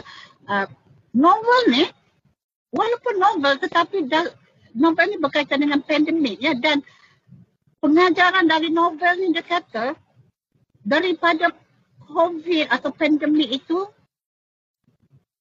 it helps men to rise above themselves ya daripada COVID atau bukan COVID lah. Uh, Albert Camus dia tak tulis pasal COVID. Plague, the plague ya. Uh, pandemic plague itu daripada segala kesusahan itu semua akhirnya akhirnya it helps men to rise above themselves daripada bencana malapetaka, malapetaka dia membantu manusia ya untuk bangkit ya untuk bangkit dan menjadi orang yang lebih baik. Mengikut Camus ya. Okey. Nak jadi orang baik akibat daripada uh, bencana is empathy. Empathy ya. Uh, empathy satu apa tu terma yang sangat famous lah dalam bidang saya counselling ya. Empathy ni macam you rasa apa yang orang lain rasa ya. Contohnya uh, you berada dalam kasa orang lain itu. Eh, contohnya kalau orang kata contohlah saya rasa sedih ya you rasa macam you boleh rasa kesedihan itu ya seolah you berada dalam kasut dia dan you rasa kesedihan juga ya. That is empathy ya. Now empathy is uh, berbeza dengan simpati ya. Now empathy is a prerequisite for a healthy world and empathy demands for community. Jadi kita kena ada rasa empati ya kalau kita nak mewujudkan satu community ya satu society yang baik ya. Ha, ini dia. Joe Biden. Masa dia cakap dia dia apa tu vice president ya. Dia vice president pada apa tu Barack Obama ya. Uh, dia umur 70 70 lebih. Uh, sama juga dengan Trump 70 something juga. Maksudnya uh, di US tu presiden dia agak berumur ya. Okey. Uh, mengikut Joe Biden uh, masa dia cakap dia dia vice president lah tak tahu sekarang dia dah presiden ke tidak ya kita kena strive for empathy maksudnya dia kata caring about people yeah? caring about sick parent yeah? caring about a parent yang anak dia graduate yeah? empathy yeah? kepada uh, orang-orang lain yeah? breed trust yeah? Jadi mengikut Joe Biden kalau kita nak mewujudkan satu kebahagiaan mental kita sendiri kena merasa empati. Ya, kita sendiri kena merasa empati. Kita ke, kena rasa bagaimana orang yang susah itu merasa dan kalau kita dapat empati kepada orang susah akibat COVID mungkin kita boleh buat sesuatu ya mungkin kita ada sedikit uh, wang ya kita boleh infak ke ataupun kita boleh bantu dia dari aspek yang lain ya Okey, kalau tak ada sifat empati ini susah bagi kita ya. Okey, ini juga satu video. Baik, dah habis dah ni ya. Now, bila kita bicara tentang uh, krisis ke apa ya, seperti uh, ayat Al-Quran yang awal-awal tadi, sebenarnya dalam cerita-cerita Nabi memang sudah ada ya, cerita-cerita yang men- menunjukkan bagaimana Nabi-Nabi kita mengatasi krisis ya. Okay. Now the story of the prophet Joseph ya, uh, Yusuf ya, Yusuf ya. Okay, uh, cerita tentang yang uh, uh, kemarau itu ya. Uh, a crisis occurred, a crisis occurred and he expected the scarcity of water after seven years ya. Kemudian masa itu the Nile level decrease for seven whole years ya. Kemudian uh, because of the keimanan dia, because of apa tu, uh, cara dia menangani krisis tu akhirnya krisis itu uh, pergi berlalu ya. Nah bermaksud pengurusan krisis dan bencana itu sebenarnya sebenarnya sudah ada ya uh, dalam ayat Quran. Ya. In surah Yusuf verse 47 God says you will plant for seven years consecutively and, what you harvest leave its five except a little from which you will eat. Yeah. And also Yusuf 8 then will come after the seven difficult years which will consume what you say for them except a little from stop. Bermaksud ini krisis pengurusan sudah ada uh, dalam waktu zaman Nabi lagi. Apa yang saya nak kaitkan ialah bahawa kita boleh memikirkan bagaimana pengurusan krisis yang terbaik pada zaman kita. Ya sebagaimana Nabi Yusuf juga pada zaman dia dia memikirkan bagaimana untuk mengatasi krisis yang terbaik. Jadi setiap zaman terutama sekali zaman sekarang ini krisis uh, pengurusan krisisnya um, sesuai dengan zaman sekarang. Jadi kita kena ikut ya, kita kena ikut. Kalau katakan uh, jangan buat itu, jangan kata orang saya kadang-kadang saya kesian uh, ketua pengarah kesihatan kita Tan Sri Apa Syamil penat dia bercakap, penat dia bercakap ya. Tapi ada, eh, not to say semua, ya. ada rakyat yang tak nak ikut. Ya. Tak boleh macam tu, ya. kita kena, kena mainkan peranan kita, se- memainkan peranan kita sebagai rakyat yang ada virtue tadi. Ya, bila kita rakyat ada virtue, maka kita akan membantu negara ya, untuk mencapai kebahagiaan mental dengan mudah. Ya. Okay. So the crisis faced by the Prophet Muhammad, yeah. So um, juga, yeah, crisis, yeah, leaving the place infidelity and feeling to a better country that this group can save itself in order to preserve the debt it holds. Do not agree. Maksudnya cara bagaimana Nabi Muhammad SAW yang mengatasi satu kata orang kesusahan semua dia berhijrah ya kepada satu tempat yang lebih baik ya. Okey, uh, ini adalah juga uh, pengusaha strategi ya yang dilakukan oleh Prophet Muhammad. Yang ini saya ambil ya daripada satu artikel tu ya. Okey, um, yang ini menarik ya kerana apa yang Nabi Muhammad lakukan ialah dia kata um, find a suitable place in the prevailing world of immigrant ya yeah, and to provide a market in which Muslim merchants and workers are active and Islam had been keen since foundation in Madinah ya. Maksudnya uh, cara uh, bagaimana Nabi Muhammad uh, mengatasi krisis itu uh, bersesuaian pada zaman dia dan sangat relevan juga ya uh, untuk dipraktiskan ya pada zaman sekarang. And focus on the main goal ya. Jadi sekarang ni untuk rakyat bahagia mentalnya kena lihat apa sebenarnya isu COVID-19 ni, apa sebenarnya ya. Jadi kita fokus kepada itu. Bagi uh, setengah rakyat contoh, contoh yang hilang pekerjaan, fokus dia nak mendapatkan pekerjaan. Sebab itu kita harapkan bahawa uh, pembentangan bajet ini mungkin mungkin akan meringankan ya tetapi bagi kita ni yang kata orang tu yang tidak hilang pekerjaan tu semua, apa fokus kita sebenarnya? What is our main goal? Ya, dalam uh, mengurangkan COVID-19 ni, ya. Apa fokus kita untuk memberi kesejahteraan mental atau kebahagiaan mental? We have to uh, focus on that, ya. Kena beri fokus. Jangan kita terlalu banyak benda nak buat sehingga nanti akhirnya satu pun tak jadi. Kita fokus, ya. Right. Ada ayat-ayat Quran di situ ya. Okey, ini adalah satu apa tu uh, video juga. The Prophet Muhammad also accept in transforming the crisis. Ya, bagaimana bijaksananya Nabi Muhammad SAW dalam menghadapi sebarang krisis dia berjaya untuk mengatasinya. Ya, by absorbing its result, recognizing its causes, ya, then overcoming it. Ya, and addressing its result yeah, as the crisis was transformed from negative to positive. Yeah. So kita boleh mencontohi ya, bagaimana Nabi Muhammad ya, mengatasi krisis. Ya. Dia lihat uh, result, dia, dia lihat apa sebenarnya punca. Ya. Contohnya kalau kita rasa stres because of COVID-19, apa yang menyebabkan kita stres? Apa punca dia? Adakah puncanya sebab kita contoh, contoh kalau saya stres adakah punca kerana saya tak dapat balik kampung? Kalau lah itu puncanya mungkin saya boleh cari keadaan lain. Yang mungkin saya kata okey tak apa. Sekarang tak boleh balik. Tapi nanti insyaAllah boleh balik ya. Okey ataupun mungkin contoh contoh.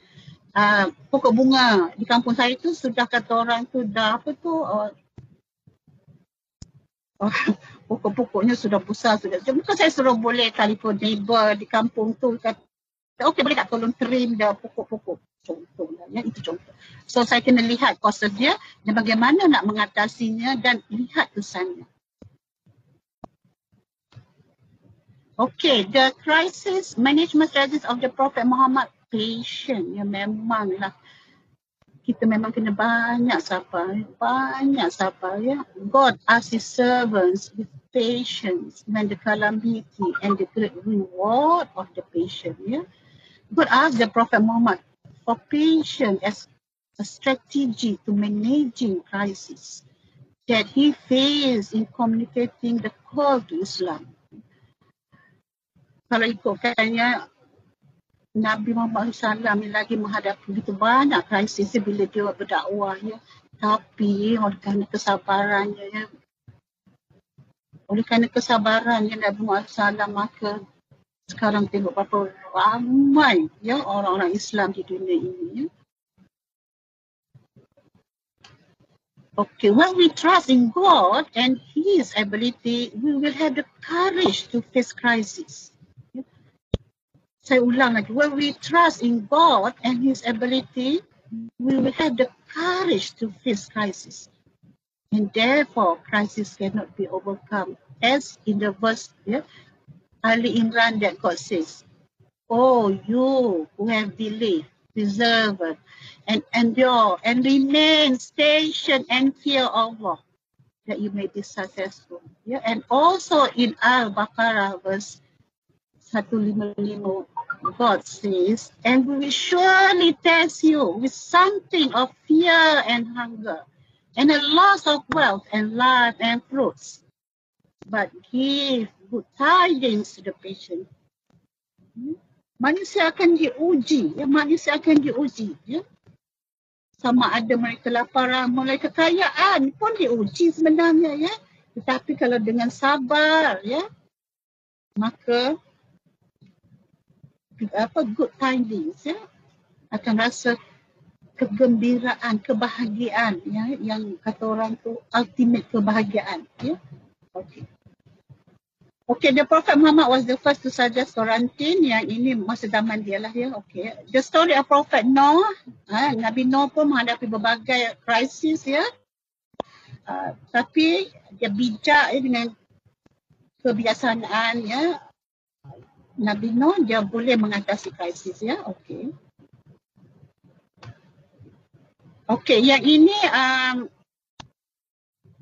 satu keedah ya macam mana Foucault ni dia mengatasi zaman itu lepers. Lepers apa ya orang yang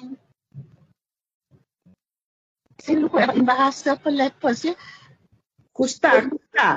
Kusta, yes, yes. Kusta, ya. Sedih sekali ya uh, orang kusta zaman dulu sampai dia punya apa tu persepsi buruk kepada orang kusta tu remain selepas itu ya maksudnya uh, waktu tu uh, plague-nya adalah apa tu uh, kusta. Jadi apabila berlaku kusta, saya nak kaitkan bagaimana orang dulu dia apa tu cuba untuk mengurangkan atau membasmi kusta dengan caranya ya adakah sama dengan sekarang ya okey uh, dia ada emergency plan Ah, kemudian oh people must remain at home. Ah sama juga. Ya dulu waktu orang kusta tu dia kata oh people must remain at home in order to be isolated in a particular place. Kita pun sekarang kena duduk di rumah lah kecuali kalau kita nak beli barang-barang keperluan ya. Kemudian waktu dulu lagi uh, mungkin sama juga. The town is divided into distinct sectors or regions ya. Uh, inspector patrol the streets ya to accompany the detailed reports. Yeah, people who do not show themselves for the inspectors at their windows will undoubtedly have contacted the plate. Yeah. Jadi ini bagaimana orang dulu dia apa tu membuat pengurusan krisis waktu uh, kusta berlaku. Ya. Jadi lebih kurang sama ya, dengan apa yang dilakukan sekarang. Cuma mungkin sekarang ini uh, kaedahnya mungkin mungkin lebih sistematik ya sebab itu sebab itu kita kena patuh ya dengan arahan-arahan apa ni yang diberikan oleh kerajaan. Kerana bukan dia suka-suka pun kerajaan buat arahan ni ya. Bila kerajaan buat arahan ni ya Kementerian Kesihatan buat arahan ni dia dah kaji lah, macam-macam ya. Dan inilah antara yang terbaik ya. Jadi ini memang kadang bukan senang sebenarnya tapi nak tak nak kita kena buat. Okey dan saya akhiri dah pukul sebelas setengah ya. Okey itu saya kata saya nak akhiri dengan saya nak ucapkan terima kasih kerana sudah berdengar dan kesejahteraan mental atau kebahagiaan mental itu boleh datang daripada diri sendiri ya. Banyak caranya. Caranya ialah antaranya kita kena kawal, control our mind, ya, kita kena control, ya. kemudian kita kena seperti apa yang dilakukan oleh zaman-zaman yang berlaku pandemik, kita kena ikut arahan yang diberi oleh kerajaan. Ya.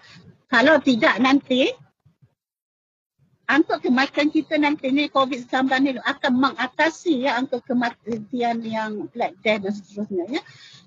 Dan saya nak juga akhiri bahawa kebahagiaan mental rakyat juga juga dipengaruhi oleh sistem ataupun apa yang dilakukan oleh negara. Ya. So, oleh kerana itu saya sangat-sangat mengharapkan ya bahawa ada ahli politik ya untuk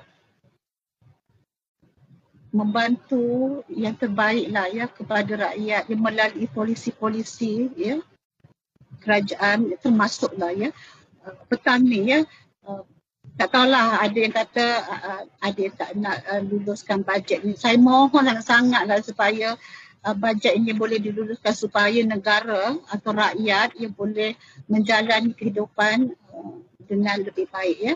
Okey, itu saja saya rasa kalau ada apa-apa soalan uh, boleh bertanya. Assalamualaikum Datin. Waalaikumsalam. Ya, saya Azman ni daripada SI. Ya, ya. Dr. Azman, yes. Ya.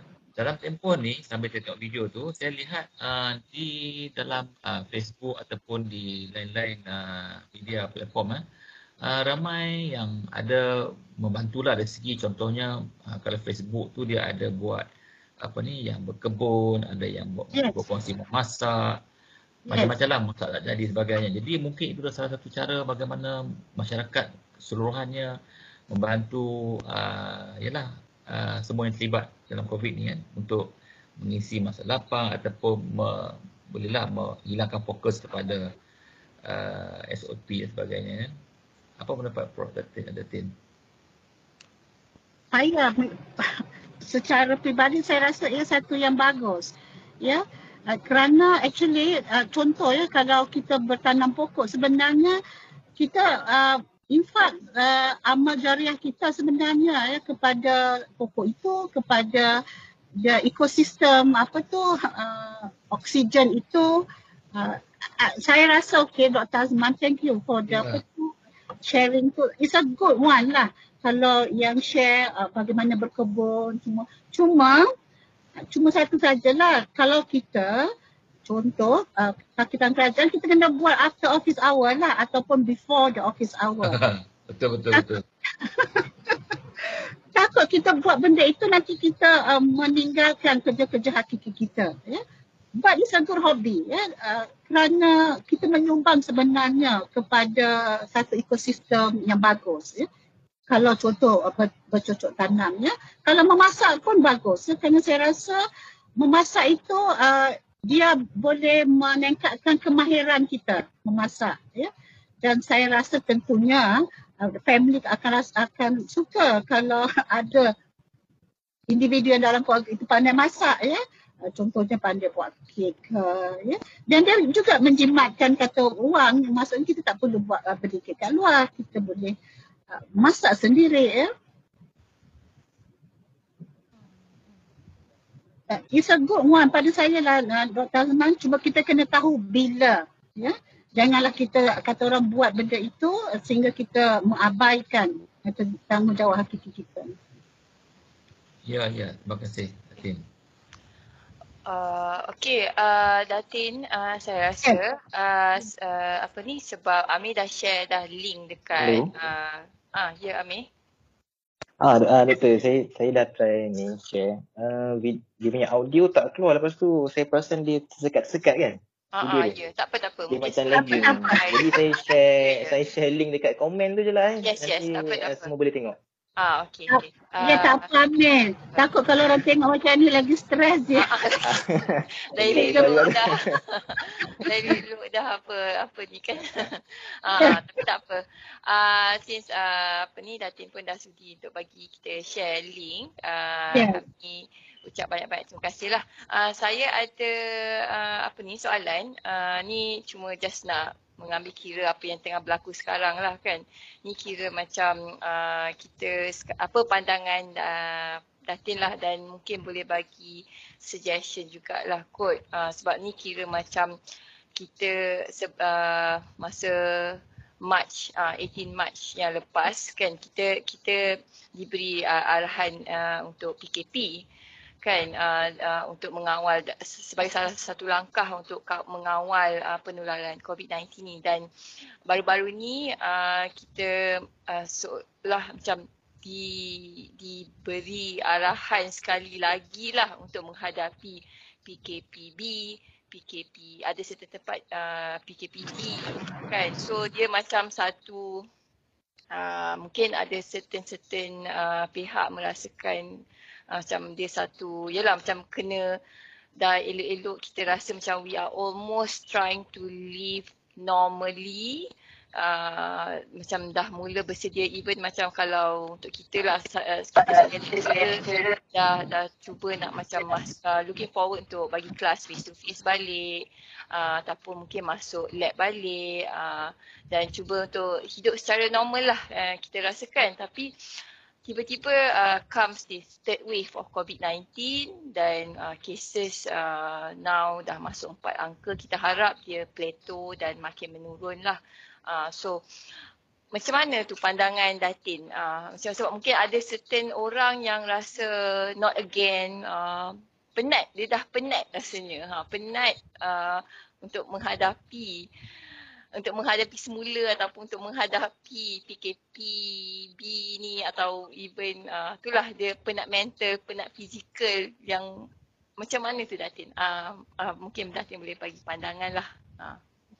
Thank you, uh, Dr. Noriza. Uh, this is my personal pandangan lah. Ya. It may or it may not be apa tu uh, right for some people. Ya. Nah, kalau kita compare ya dengan apa yang berlaku ya waktu Black Death ya dan juga waktu lepers tu tadi booster tu uh, scenario yang sekarang ni much better ya much better. Uh, mungkin kerana kita ada kemudahan apa tu perubatan ataupun the ekosistem dari sudut pengurusan krisis tu adalah lebih baik ya. Dan mungkin um, kerajaan atau dunia dah belajar ya daripada Uh, peristiwa-peristiwa pandemik lepas ya. Saya tak nafikanlah bahawa apabila berlaku balik PKPB ke PKPD people uh, some people not all some people get tired of it ya rasa bila ia akan berlaku ya. Kalau mengambil kira itu memang ya saya empatilah pada mereka. Tetapi pada waktu sama saya rasa saya rasa what the government is doing is the right thing kerana dia nak me, uh, me-flattenkan lah plateau dia. Apa tu? The graph tu ya. Tapi tak juga uh, makin menurun makin naik ya.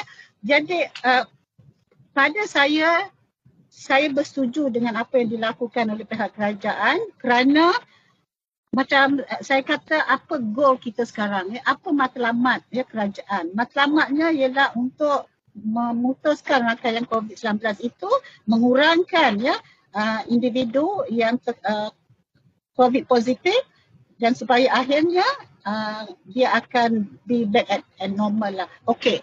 So macam juga yang saya beritahu when, when, bila ia akan berakhir. That is the thing that we cannot control. When will it ends? Something that we cannot control. Jadi apabila something yang kita cannot control, kita kena let it go. Yeah, let it go biarlah orang lain yang boleh kontrol buat kerja itu. Ya? Kerana kalau kita nak juga buat kerja benda yang kita tak boleh kontrol, nanti kita akan jadi uh, lebih stres. So what is the most important thing is that you focus apa yang you boleh kontrol dan you focus apa yang boleh you boleh buat. Ya? But I am not denying the tiredness, I am not denying the kata orang tu psychological, mental yang mereka hadapi. Ya? Saya memang tetapi at the same time saya rasa it takes courage for them, it takes courage to them to accept the reality. Once dia dah boleh accept the reality that now ada lagi PKPB ke, then baru boleh dia apa kata orang um, find strength in himself. Kemudian bila dia dah jumpa diri dia, baru dia nampak the wisdom itu. Nampak uh, kebijaksanaan kenapa PKPB ini berlaku lagi. Itu saja Dr. Noliza. Okey, okey. Uh, mungkin uh, uh, terima kasih Yatin. Mungkin kita ada soalan daripada Ada. Uh, yes, yes saya. Okay, Assalamualaikum. Assalamualaikum. Uh, Dr. Baldi. Ah, ya. Lama tak jumpa. Ah, ya, betul. okey, uh, Datin.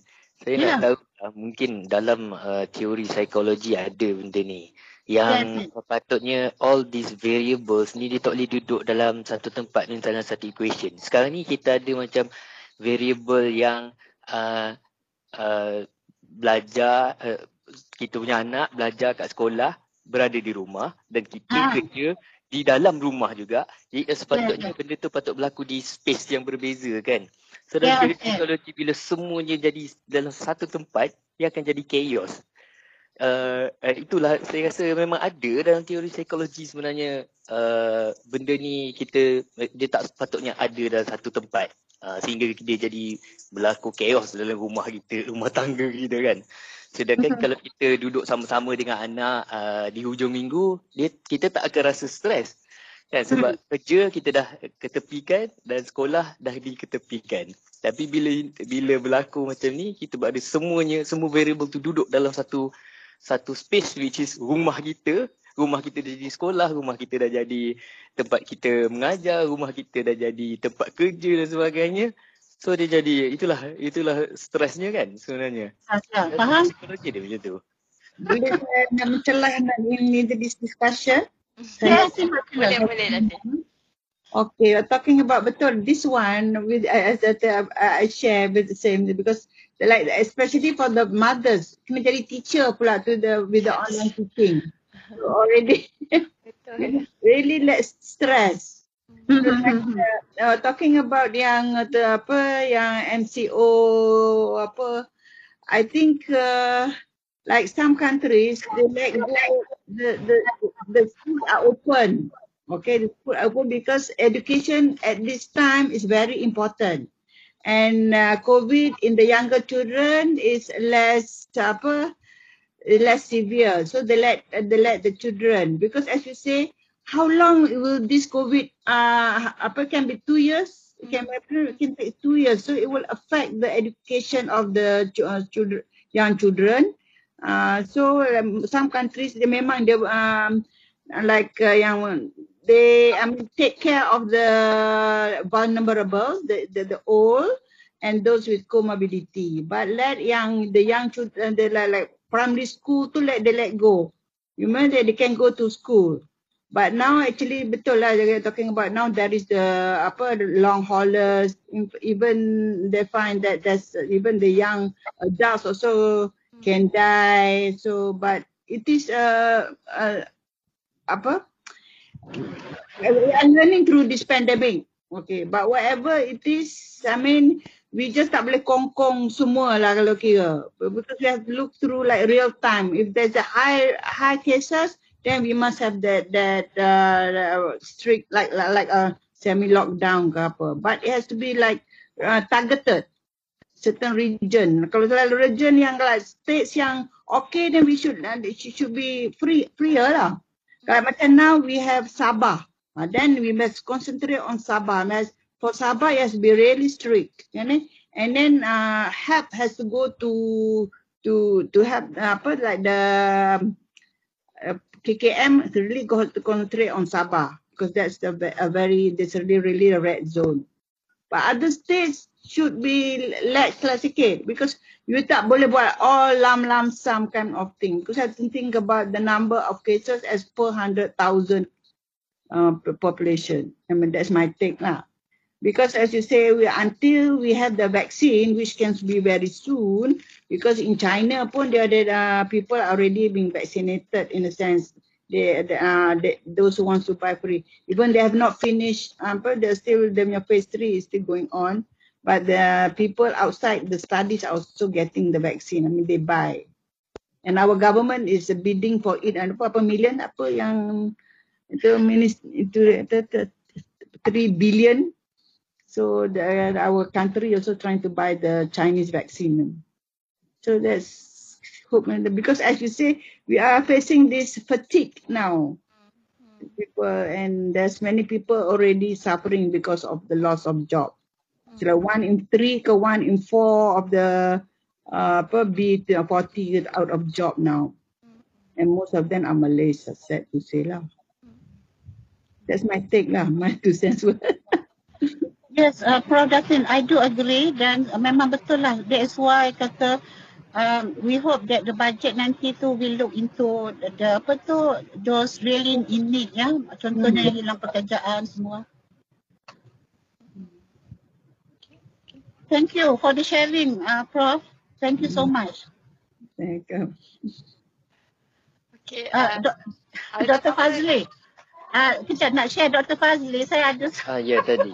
Tu, You know saya, nak, what? saya nak tahu dalam teori psikologi sepatutnya kita ni semuanya memang memang kena ada division tu kan. Ha, kalau nak kerja kena ada tempat kerja, kalau sekolah kena ada tempat sekolah tapi bila dah semua jadi satu tempat dia akan memang ada lah dalam teori psikologi macam tu Datin. Okay, uh, so far uh, actually dia mem- melibatkan ruang ya, ruang dalam diri ataupun space dan juga freedom lah ya. Uh, actually memang bagus kalau you have your own space, you, you have your own freedom ya to do things that you like. Termasuklah you have your own space to study ya, you have your own freedom to study ya. So that one kita relatekan dengan konsep of freedom lah and concept of space ya.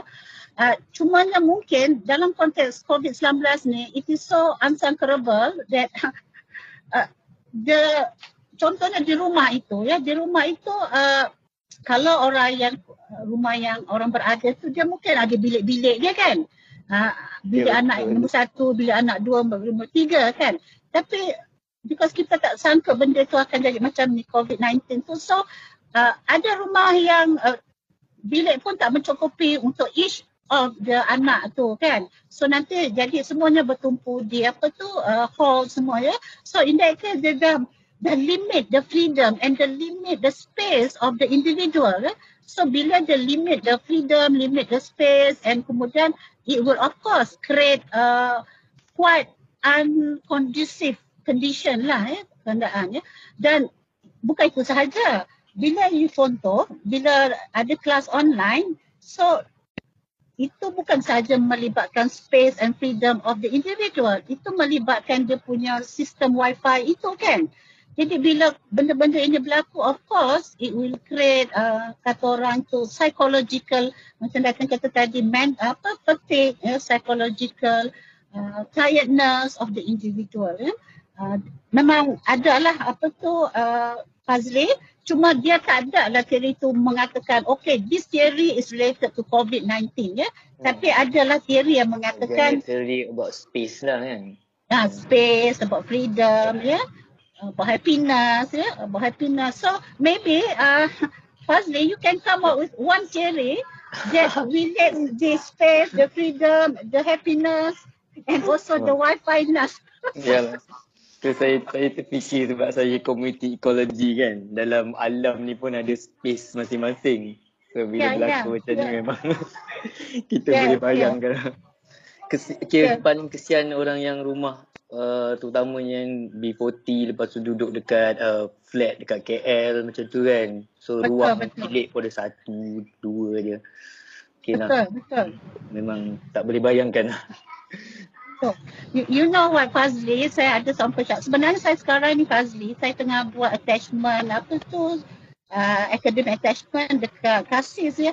You know my professor tu dia kata dia sedang mengajar tiba-tiba line dia lagging kan. Uh, putus sikit. Lepas tu dia kata apa bila dah, dah okey. Dia kata dia ada enam orang anak yang sedang online juga. Hmm. Lepas tu isteri dia juga mengajar. Dia juga mengajar. So ada lapan orang yang menggunakan wifi. Hmm. Just nak beri contoh lah macam mana kata orang tu the mental fatigue tu Yes. boleh uh, berlaku.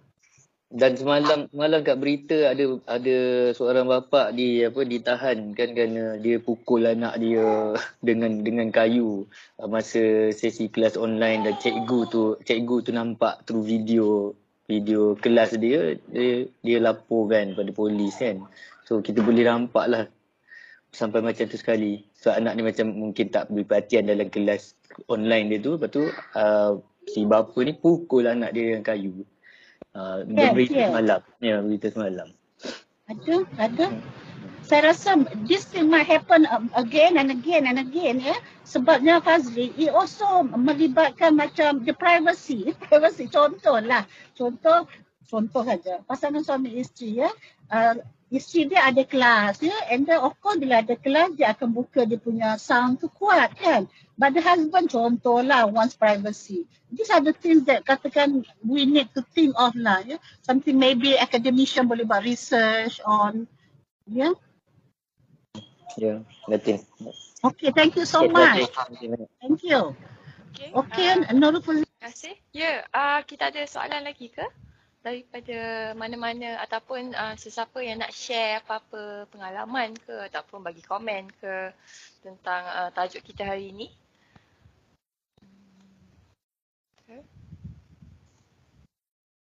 Okey, uh, kalau uh, kalau tak ada, uh, saya just uh, nak cakap terima kasihlah uh, banyak-banyak kepada uh, speaker kita hari ini, uh, Prof. Datin Dr. Sapura. Uh, Sipun, terima kasih banyak-banyak.